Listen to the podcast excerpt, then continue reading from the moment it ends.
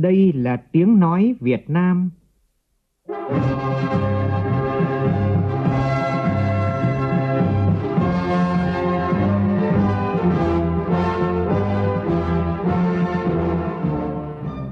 là tiếng nói Việt Nam,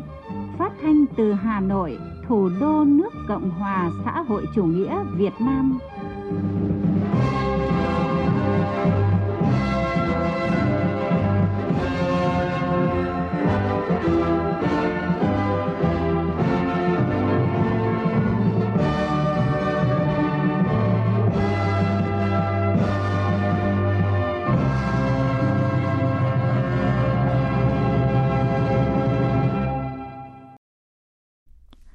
Kính chào quý vị và các bạn. Mời quý vị và các bạn nghe chương trình Thời sự sáng của Đài Tiếng Nói Việt Nam. Hôm nay là Chủ nhật ngày 12 tháng 6, tức ngày 14 tháng 5 năm nhâm dần. Chương trình có những nội dung chính sau đây.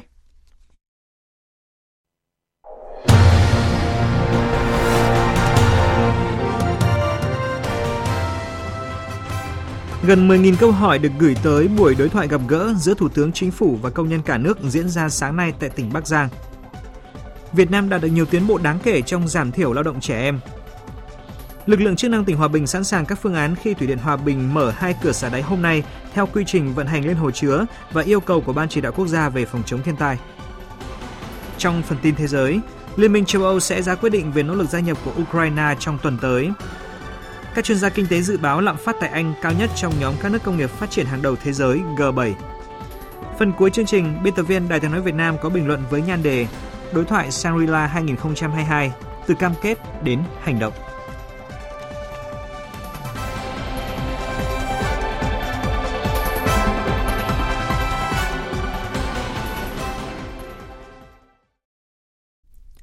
Bây giờ là nội dung chi tiết.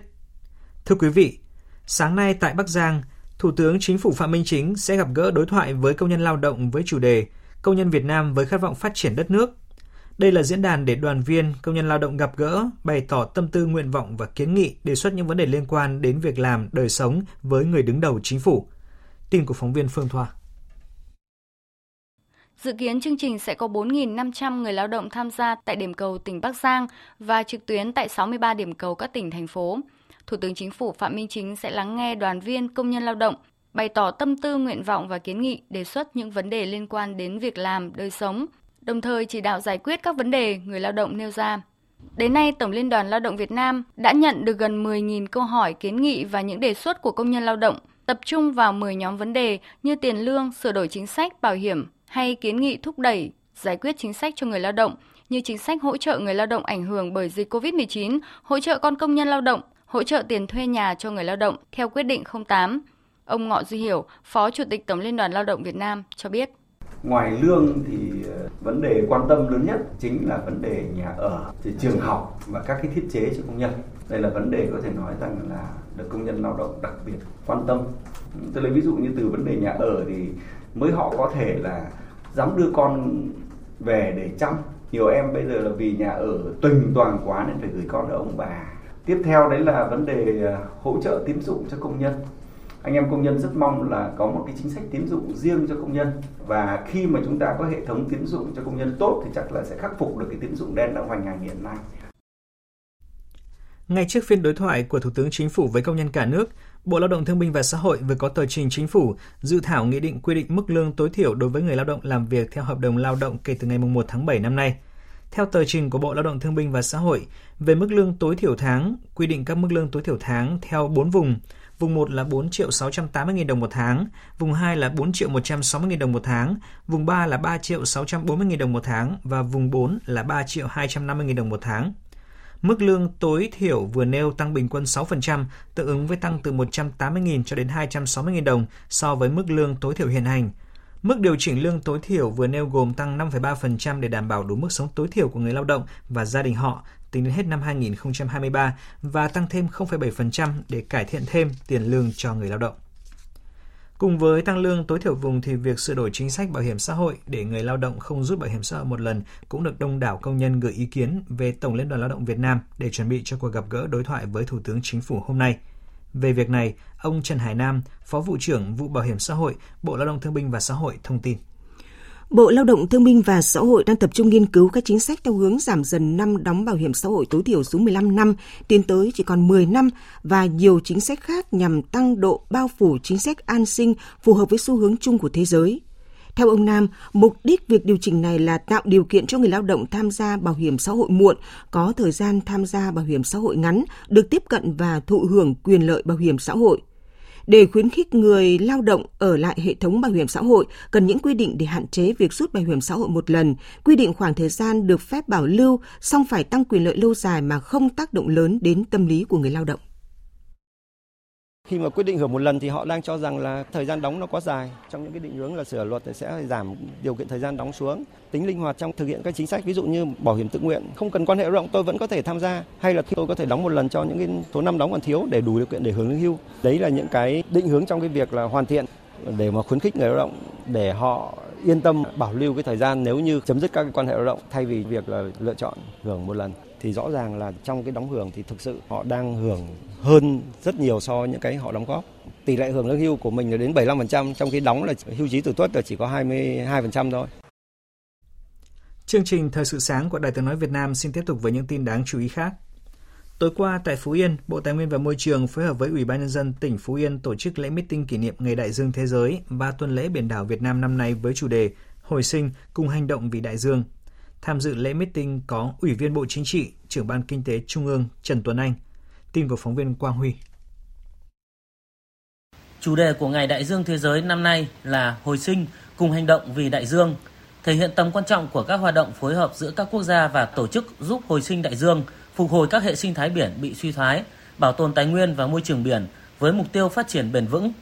Tuần lễ biển và hải đảo Việt Nam năm nay từ ngày mùng 1 đến mùng 8 tháng 6 có chủ đề phát triển bền vững kinh tế biển gắn với bảo tồn đa dạng sinh học và các hệ sinh thái biển nhằm từng bước khắc phục những tồn tại hạn chế trong phát triển bền vững kinh tế biển ở nước ta. Theo đánh giá của chương trình môi trường Liên Hợp Quốc, Việt Nam là quốc gia giàu có về đa dạng sinh học, được xếp hàng thứ 16 trên thế giới về mức độ đa dạng sinh học của tài nguyên sinh vật. Cùng với các hệ sinh thái đa dạng ở trên cạn môi trường biển và giới sinh vật biển ở Việt Nam, hiện nay được phân biệt được 20 kiểu hệ sinh thái biển như bãi triều, rừng ngập mặn cửa sông, đầm phá vũng vịnh biển, tùng, áng, dạn san hô, thảm cỏ biển. Phát biểu tại lễ meeting, Ủy viên Bộ Chính trị, trưởng ban Kinh tế Trung ương Trần Tuấn Anh nhấn mạnh, các bộ ngành địa phương, đặc biệt là 28 tỉnh thành phố trực thuộc trung ương có biển, phải lấy kinh tế biển là động lực để phục hồi các hoạt động kinh tế xã hội và thúc đẩy tăng trưởng kinh tế đất nước, kinh tế địa phương sau đại dịch. Tiếp tục hoàn thiện thể chế và phát triển bền vững kinh tế biển, ưu tiên hoàn thiện hành lang pháp lý, đổi mới, phát triển mô hình tăng trưởng xanh, bảo vệ môi trường, nâng cao năng suất, chất lượng, sức cạnh tranh của các ngành kinh tế biển, hoàn thiện cơ chế quản lý tổng hợp và thống nhất về biển, khẩn trương ra soát, điều chỉnh, bổ sung và lập mới các quy hoạch liên quan đến biển, bảo đảm tính liên kết, đồng bộ giữa các ngành địa phương mà trọng tâm là quy hoạch không gian biển quốc gia giai đoạn 2021-2030, tầm nhìn đến năm 2045. Thưa quý vị, hôm nay là ngày Thế giới phòng chống lao động trẻ em. Hướng tới ngày này năm nay, thông điệp tăng cường phòng ngừa giảm thiểu lao động trẻ em tiếp tục được đề cao, nhất là trong bối cảnh ảnh hưởng của đại dịch COVID-19 làm gián đoạn việc học tập và gia tăng nguy cơ lao động trẻ em. Tại Việt Nam, công tác phòng ngừa và giảm thiểu lao động trẻ em trong thời gian qua đã đạt được nhiều tiến bộ đáng kể. Tỷ lệ lao động trẻ em ở Việt Nam không cao và giảm dần theo từng năm. Kết quả điều tra quốc gia về lao động trẻ em cho thấy tỷ lệ trẻ em Việt Nam tham gia làm việc đã giảm từ 15,5% năm 2012 xuống còn 9,1% vào năm 2018. Ông Đặng Hoa Nam, Cục trưởng Cục Trẻ Em, Bộ Lao động Thương binh và Xã hội cho biết. Chúng ta là một trong những số ít quốc gia đang phát triển mà đã triển khai điều tra quốc gia về lao động trẻ em vào năm 2012 và 2018. Và cái điều tra quốc gia này chúng ta hoàn toàn tuân thủ những khái niệm về lao động trẻ em theo các công ước của ILO và theo thông lệ quốc tế.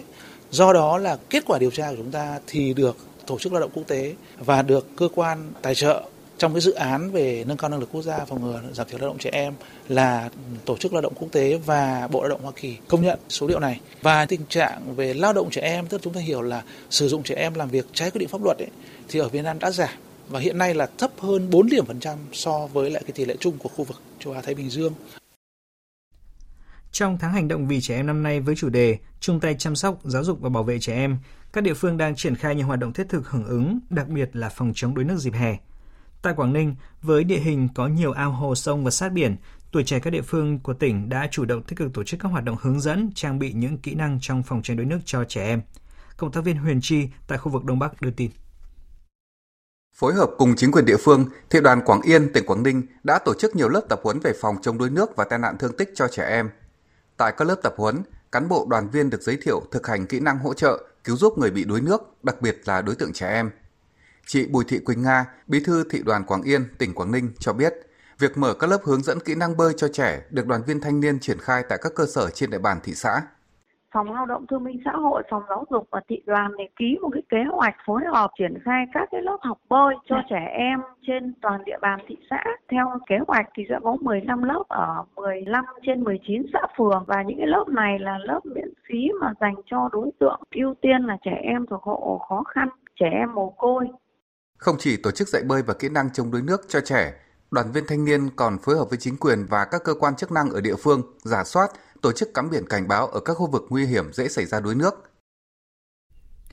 Theo kế hoạch đảm bảo cơ sở vật chất cho chương trình giáo dục mầm non và phổ thông giai đoạn 2021-2025, chính quyền tỉnh Bình Phước sẽ chi khoảng 5.100 tỷ đồng để xây thêm trường lớp, xóa phòng học tạm và mua trang thiết bị giáo dục.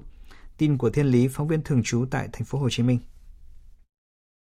Hiện nay Bình Phước có 430 trường, trong đó 388 trường công lập, 42 trường ngoài công lập với trên 247.000 học sinh. Về cơ sở vật chất, toàn tỉnh có 7.791 phòng học, 1.008 phòng bộ môn, 800 phòng phục vụ học tập, 601 phòng chức năng.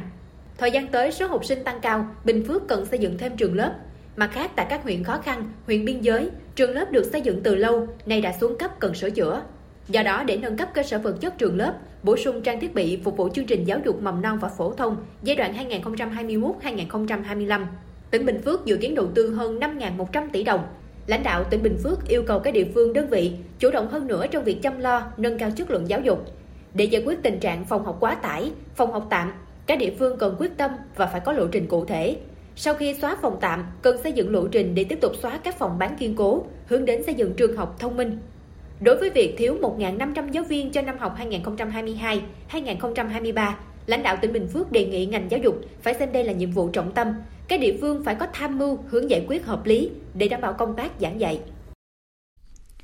Thực hiện quy trình vận hành liên hồ chứa trên lưu vực sông Hồng và công điện của Ban chỉ đạo quốc gia về phòng chống thiên tai, lệnh giám đốc công ty thủy điện Hòa Bình mở cửa xả đáy thứ nhất vào hồi 7 giờ sáng nay và mở tiếp cửa xả đáy thứ hai vào hồi 13 giờ chiều nay. Để chủ động ứng phó an toàn khi nhà máy thủy điện Hòa Bình mở hai cửa xả đáy, Ban chỉ huy phòng chống thiên tai và tìm kiếm cứu nạn tỉnh Hòa Bình đã có công văn yêu cầu các ban ngành, chủ tịch Ủy ban nhân dân thành phố Hòa Bình tập trung vào một số nhiệm vụ như sau. Ủy ban nhân dân thành phố Hòa Bình sẽ tổ chức thông báo đến các cấp chính quyền, người dân, các tổ chức có hoạt động trên sông, ven sông, các cơ sở nuôi trồng thủy sản trên sông, phương tiện vận tải thủy, các bến đò ngang, các hoạt động sản xuất kinh doanh, khai thác cát sỏi, công trình đang thi công, nắm rõ thời gian xả lũ đập thủy điện Hòa Bình để chủ động các biện pháp phòng tránh đảm bảo an toàn về người và tài sản đặc biệt là khu vực sạt lở tổ 15 phường Đồng Tiến, thành phố Hòa Bình và các khu vực đã xảy ra sạt lở, nguy cơ sạt lở.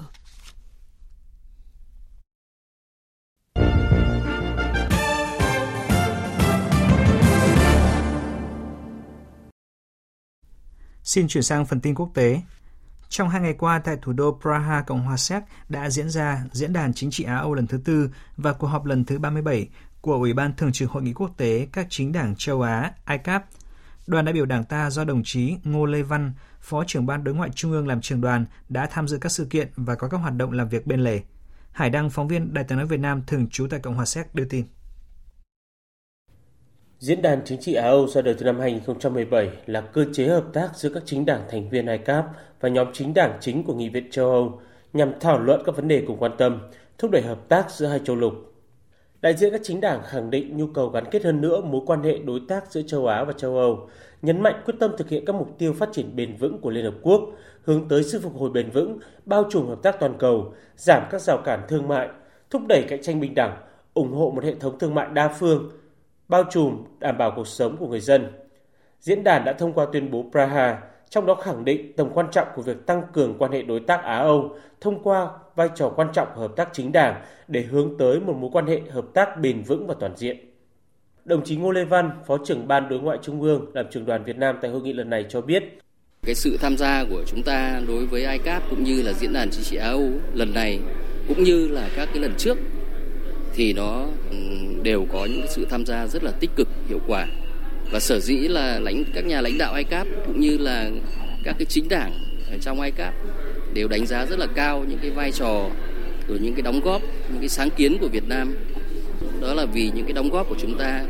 là dựa trên cái đường lối độc lập tự chủ đấy, đa dạng hóa đa phương hóa và dựa trên cái nền tảng là tôn trọng lẫn nhau thúc đẩy hợp tác vì hòa bình ổn định và phát triển và nhất là trong cái bối cảnh hiện nay khi mà thế giới khu vực nó có những cái những, những cái diễn biến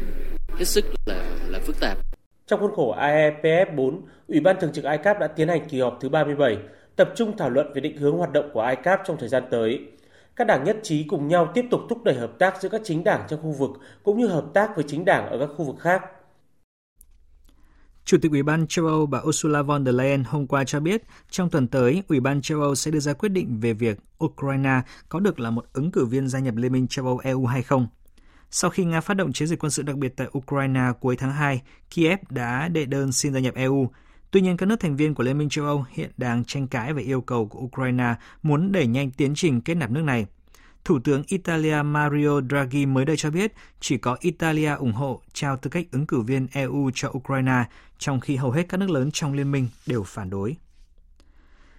Các chuyên gia kinh tế mới đây cho rằng Anh là quốc gia trong nhóm các nước công nghiệp phát triển hàng đầu thế giới G7 sẽ ghi nhận mức lạm phát cao nhất không chỉ trong năm nay mà trong hai năm tới. Các nhà phân tích kinh tế nhận định sự kết hợp của các yếu tố lạm phát ở châu Âu và Bắc Mỹ đã khiến cho Anh không tránh khỏi vị trí đứng đầu về lạm phát trong nhóm G7. Tình hình này sẽ tiếp diễn cho đến năm 2024, khiến cho mục tiêu lạm phát 2% của Ngân hàng Trung ương Anh còn xa mới có thể đạt được. Theo các nhà phân tích, nước Anh, nơi tỷ lệ lạm phát đạt 9% vào tháng 4, mức cao nhất trong vòng 40 năm qua, chịu những tác động tồi tệ nhất so với các nước G7 khác gộp lại. Tự do hàng hải phải được tôn trọng và thực thi ở các vùng biển. Đó là thông điệp nổi bật tại phiên họp An ninh hàng hải, Bộ Quy tắc ứng xử ở Biển Đông COC và phương thức liên lạc trong tình huống khủng hoảng diễn ra chiều qua trong khuôn khổ đối thoại Shangri-La 2022 tại Singapore.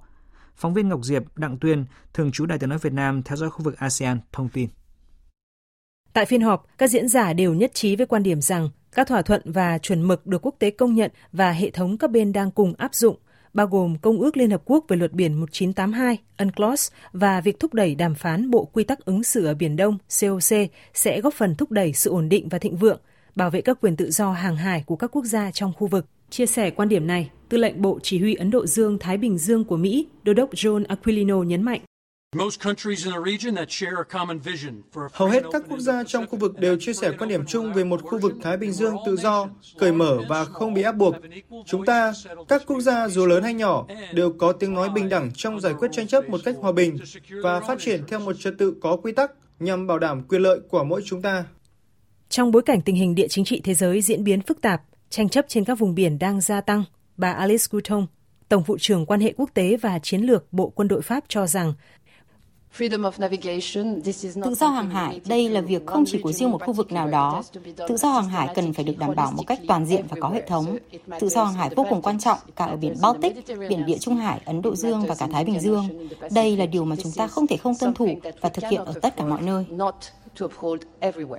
Những hoạt động ngoại giao song phương, đa phương bên lề cùng chương trình nghị sự với nhiều phiên thảo luận nhất trong nhiều năm qua cho thấy đối thoại Shangri-La 2022 sẽ là diễn đàn góp phần xây dựng lòng tin, thúc đẩy đối thoại vì hòa bình, ổn định và an ninh trong khu vực. Thưa quý vị, đối thoại Shangri-La 2022 đang diễn ra tại Singapore là sự kiện được dư luận quốc tế đặc biệt quan tâm – trong bối cảnh khu vực châu Á cũng như thế giới đang phải đối mặt với hàng loạt mối bất ổn nghiêm trọng về an ninh, đối thoại Shangri-La là cơ hội để các nước cùng lắng nghe và hợp tác nhằm hạn chế rủi ro, duy trì hòa bình ổn định trên toàn cầu. Tuy nhiên, điều quan trọng là làm thế nào để nhanh chóng biến cam kết thành hành động. Bình luận của biên tập viên Thu Hà, đối thoại Shangri-La 2022 từ cam kết đến hành động. Mời quý vị và các bạn cùng nghe. Sau 2 năm gián đoạn vì đại dịch COVID-19, đối thoại Shangri-La, diễn đàn an ninh hàng đầu khu vực châu Á được tổ chức trực tiếp với quy mô lớn nhất trong nhiều năm trở lại đây khi có tới 500 đại diện của hơn 40 nước và vùng lãnh thổ tham gia. Điều đó cho thấy an ninh khu vực đang là mối quan tâm đặc biệt của các nước trong bối cảnh cạnh tranh địa chính trị tại châu Á Thái Bình Dương đang gia tăng, kéo theo nhiều thách thức nghiêm trọng về an ninh. Từ nhiều năm nay, cuộc đối đầu Mỹ-Trung luôn làm nóng đối thoại Shangri-La, và lần này cũng vậy. Trong phát biểu tại diễn đàn, Bộ trưởng Quốc phòng Mỹ Lloyd Austin đã thẳng thắn chỉ trích Trung Quốc về các hành động đơn phương làm dấy lên căng thẳng an ninh. Phía Mỹ cũng kêu gọi một khu vực châu Á không có gây hấn và bắt nạt. Thông điệp của Mỹ là cứng rắn và rõ ràng. Vậy còn Trung Quốc thì sao? Dư luận đồ rằng Bộ trưởng Quốc phòng Ngụy Phượng Hòa sẽ có sự đáp trả gay gắt lập trường này của Mỹ trong bài phát biểu vào sáng nay tại đối thoại Shangri-La. Tuy nhiên, điều dư luận mong mỏi không phải là cuộc đấu khẩu giữa các nước lớn mà là những cam kết cụ thể nhằm đảm bảo an ninh trong khu vực. Có thể thấy rằng Mỹ đã đưa ra lời hứa có sức nặng khi Bộ trưởng Quốc phòng Mỹ Lloyd Austin nhấn mạnh Lầu Năm Góc đã đề nghị chi một khoản ngân sách lớn nhất trong lịch sử để duy trì an ninh ở khu vực Ấn Độ Dương-Thái Bình Dương. Khoản này bao gồm 6,1 tỷ đô la cho sáng kiến răn đe Thái Bình Dương nhằm tăng cường chia sẻ thông tin và hỗ trợ các đối tác trong khu vực. Không chỉ Mỹ mà Nhật Bản cũng đưa ra những cam kết không kém phần mạnh mẽ. Với tầm nhìn của Nhật Bản về đảm bảo duy trì trật tự khu vực dựa trên luật lệ, chính quyền Tokyo đã đề xuất nhiều dự án cụ thể như đào tạo hơn 800 sĩ quan của hơn 20 quốc gia khu vực Ấn Độ Dương-Thái Bình Dương. Trong 3 năm tới, Nhật Bản sẽ chuyển giao thiết bị có tổng trị giá 2 tỷ đô la, bao gồm cả tàu thuyền cho các nước Đông Nam Á và các quốc đảo Thái Bình Dương nhằm tăng cường an ninh trên biển. Và lúc này, dư luận trông đợi những cam kết đó sớm được hiện thực hóa để các cơ chế hợp tác trong khu vực được nối dài và hiệu quả hơn trong việc ứng phó với các thách thức an ninh cả truyền thống và phi truyền thống. Hiện nay tại khu vực châu Á-Thái Bình Dương có nhiều ngòi nổ về an ninh vẫn đang âm ỉ, thậm chí tiềm ẩn những nguy cơ xung đột vũ trang, ví dụ như vấn đề tranh chấp chủ quyền trên biển, vấn đề hạt nhân Triều Tiên – khi châu Á Thái Bình Dương đang trở thành nơi tập trung và phát triển sức mạnh quân sự lớn nhất thế giới, bất kỳ một chuyển động nhỏ nào liên quan tới sự thay đổi cấu trúc an ninh khu vực vào thời điểm nhạy cảm này cũng có thể châm ngòi cho bất ổn. Vì thế, các nước cần nói đi đôi với làm trong việc xây dựng một cơ chế hợp tác an ninh đa phương hiệu quả để duy trì hòa bình cho khu vực và toàn cầu. Quý vị và các bạn vừa nghe bài bình luận với nhan đề Đối thoại Shangri-La 2022 từ cam kết đến hành động Tiếp ngay sau đây, chúng tôi xin chuyển đến quý vị những thông tin thể thao.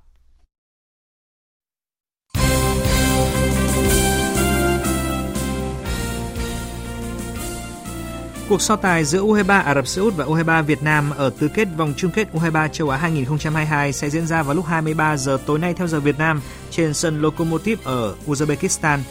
Thầy trò huấn luyện viên Gong Kyun đã có những sự chuẩn bị kỹ lưỡng dành cho trận đấu này. Tại buổi họp báo diễn ra vào hôm qua, thì huấn luyện viên Gong Kyun đánh giá rất cao đại diện của Tây Á. Chiến lược gia người Hàn Quốc khẳng định.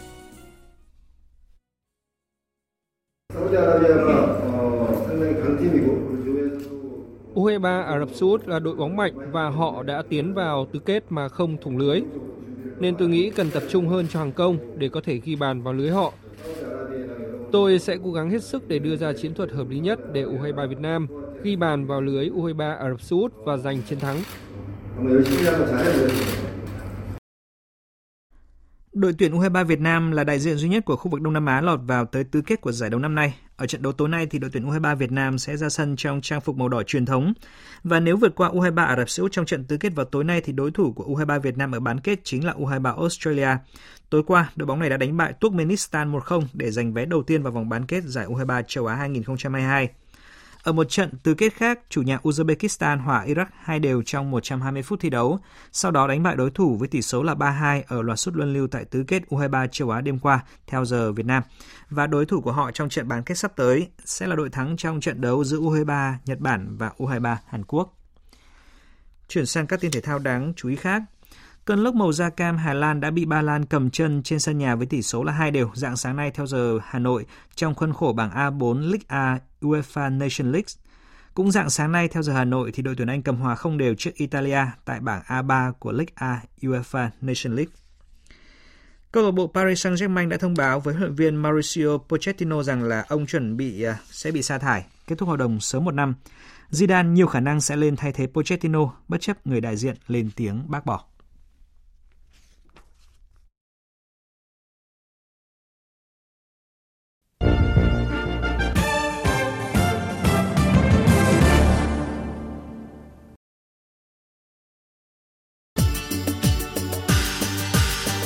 Dự báo thời tiết Phía Tây Bắc Bộ, ngày có mưa rào và rông vài nơi, chiều tối và đêm cục bộ có mưa to, nhiệt độ từ 24 đến 32 độ, có nơi trên 32 độ. Phía Đông Bắc Bộ, vùng núi và Trung Du có mưa rào và rông vài nơi, chiều tối và đêm cục bộ có mưa to, khu vực đồng bằng, ngày nắng có nơi có nắng nóng, đêm có mưa rào và rông vài nơi, nhiệt độ từ 25 đến 35 độ. Khu vực từ Thanh Hóa đến Thừa Thiên Huế ngày nắng nóng, có nơi nắng nóng gay gắt, đêm có mưa rào và rông vài nơi, nhiệt độ từ 26 đến 37 độ. Khu vực từ Đà Nẵng đến Bình Thuận ngày nắng, phía Bắc có nắng nóng, có nơi nắng nóng gay gắt, chiều tối và đêm có mưa rào và rông vài nơi, nhiệt độ từ 25 đến 35 độ, phía Bắc 34 đến 37 độ. Tây Nguyên, ngày nắng, chiều tối và đêm có mưa rào và rông rải rác, cục bộ có mưa vừa mưa to, nhiệt độ từ 21 đến 32 độ. Nam Bộ, ngày nắng, chiều tối và đêm có mưa rào và rông rải rác, cục bộ có nơi mưa vừa mưa to, nhiệt độ từ 24 đến 34 độ. Khu vực Hà Nội ngày nắng có nơi còn nắng nóng, chiều tối và đêm có lúc có mưa rào và rông vài nơi, nhiệt độ từ 25 đến 35 độ, có nơi trên 35 độ. Bản tin dự báo thời tiết biển, Vịnh Bắc Bộ có mưa rào và rông vài nơi tầm nhìn xa trên 10 km, gió Tây Nam đến Nam cấp 4, cấp 5. Vùng biển từ Quảng Trị đến Quảng Ngãi, từ Bình Định đến Ninh Thuận không mưa tầm nhìn xa trên 10 km, gió Tây Nam đến Nam cấp 4, cấp 5. Vùng biển từ Bình Thuận đến Cà Mau, từ Cà Mau đến Kiên Giang và Vịnh Thái Lan có mưa rào rải rác và có nơi có rông. Trong mưa rông có khả năng xảy ra lốc xoáy và gió giật mạnh. Tầm nhìn xa trên 10 km giảm xuống 4 đến 10 km trong mưa. Gió Tây đến Tây Nam cấp 3, cấp 4. Khu vực Bắc và giữa Biển Đông, khu vực quần đảo Hoàng Sa thuộc thành phố Đà Nẵng có mưa rào và rông vài nơi, tầm nhìn xa trên 10 km, gió Tây Nam đến Nam cấp 4, cấp 5. Khu vực Nam Biển Đông và khu vực quần đảo Trường Sa thuộc tỉnh Khánh Hòa có mưa rào rải rác và có nơi có rông. Trong mưa rông có khả năng xảy ra lốc xoáy và gió giật mạnh. Tầm nhìn xa trên 10 km, giảm xuống 4 đến 10 km trong mưa. Gió Tây Nam cấp 4. Vừa rồi là những thông tin thời tiết. Bây giờ chúng tôi tóm lược những tin chính đã phát trong chương trình.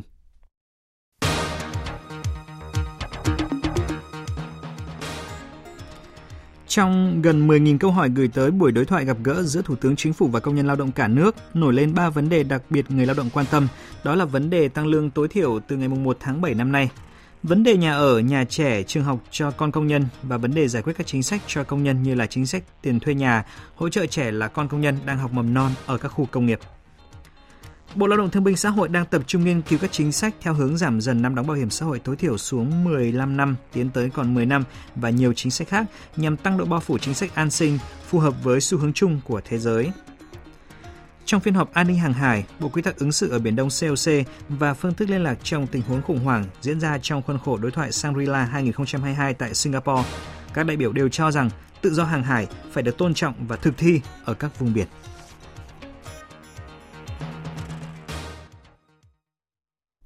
Thời lượng dành cho chương trình Thời sự sáng nay đến đây đã hết. Chương trình do biên tập viên Hoàng Ân biên soạn với sự tham gia của phát thanh viên Hải Yến, kỹ thuật viên Thế Phi, chịu trách nhiệm nội dung Hoàng Trung Dũng. Xin kính chào tạm biệt và hẹn gặp lại quý vị trong những chương trình sau.